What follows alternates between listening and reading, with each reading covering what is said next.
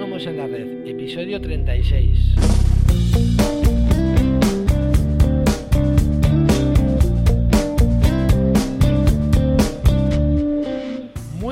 A todo el mundo y bienvenidos un viernes más a Autónomos en la Red, el podcast en el que intentamos resolver todas vuestras dudas como autónomos.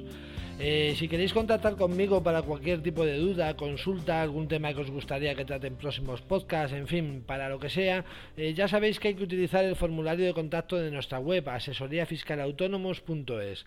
Estaré encantado de contestaros, ya sea a través del correo electrónico o, por qué no, mediante un podcast. Eh, bien, como ayer me extendí demasiado en el podcast, la verdad es que nos quedó un podcast bastante largo, de unos 8 minutos, si no recuerdo mal.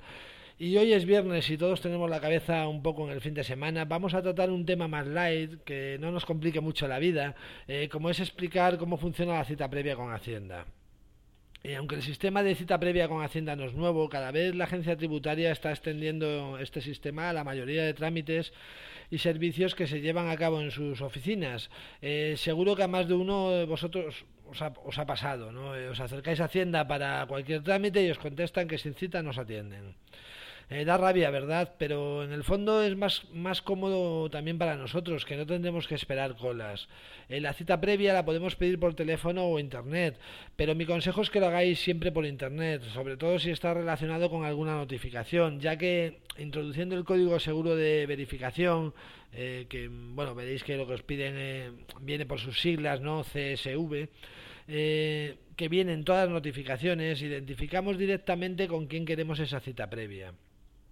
Actualmente podemos pedir cita previa para casi todos los servicios, eh, como pueden ser pues en el tema de comprobación de impuestos, rentas, sociedades, IVA, etcétera, en el tema de información tanto general como de renta, de sociedades, de IVA, en, temas de gestión censal y acreditación del certificado digital, eh, pues para los modelos 036, 037, para NIF, para etiquetas, aunque estas ya no se usan tanto, eh, para un cambio de domicilio, para apoderamientos, en fin, miles de cosas. En temas de recaudación, pues tanto para el pago información sobre deudas, pues para aplazamientos, embargos, recursos de recaudación, etcétera en el caso de módulos para información y asistencia. Y por ejemplo en el caso de recursos pues podemos presentar tanto de, o habría que pedir una cita previa pues para presentar los de gestión tributaria relacionados con sanciones y recargos etcétera.